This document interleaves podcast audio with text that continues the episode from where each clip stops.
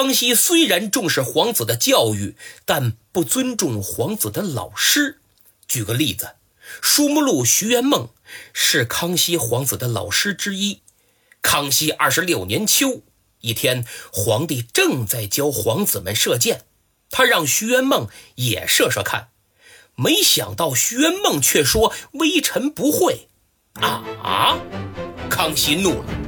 哼，身为奇人，居然有脸说自己不会射箭，你根本不配当奇人。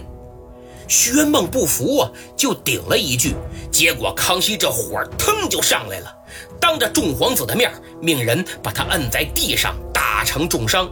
清史稿的原文是：上易怒，命扑之，创。打完了还不算，又下令抄了徐元梦的家，将其父母发配到黑龙江。当晚大雨倾盆，康熙的侍卫连夜抄了徐元梦的家。徐元梦苦苦哀求，说自己廉洁奉公，抄出来的家产不过区区五百两银子。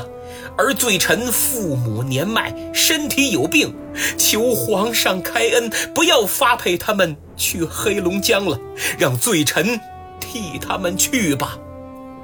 侍卫把徐梦的话告诉了康熙，康熙此时冷静之后，也觉得自己有些过分，便赦免了徐梦的父母，而徐元梦则继续给皇子当老师。我们知道。尊师重教是最起码的道德，康熙却当着众皇子如此折辱老师，肯定会造成极其不良的影响。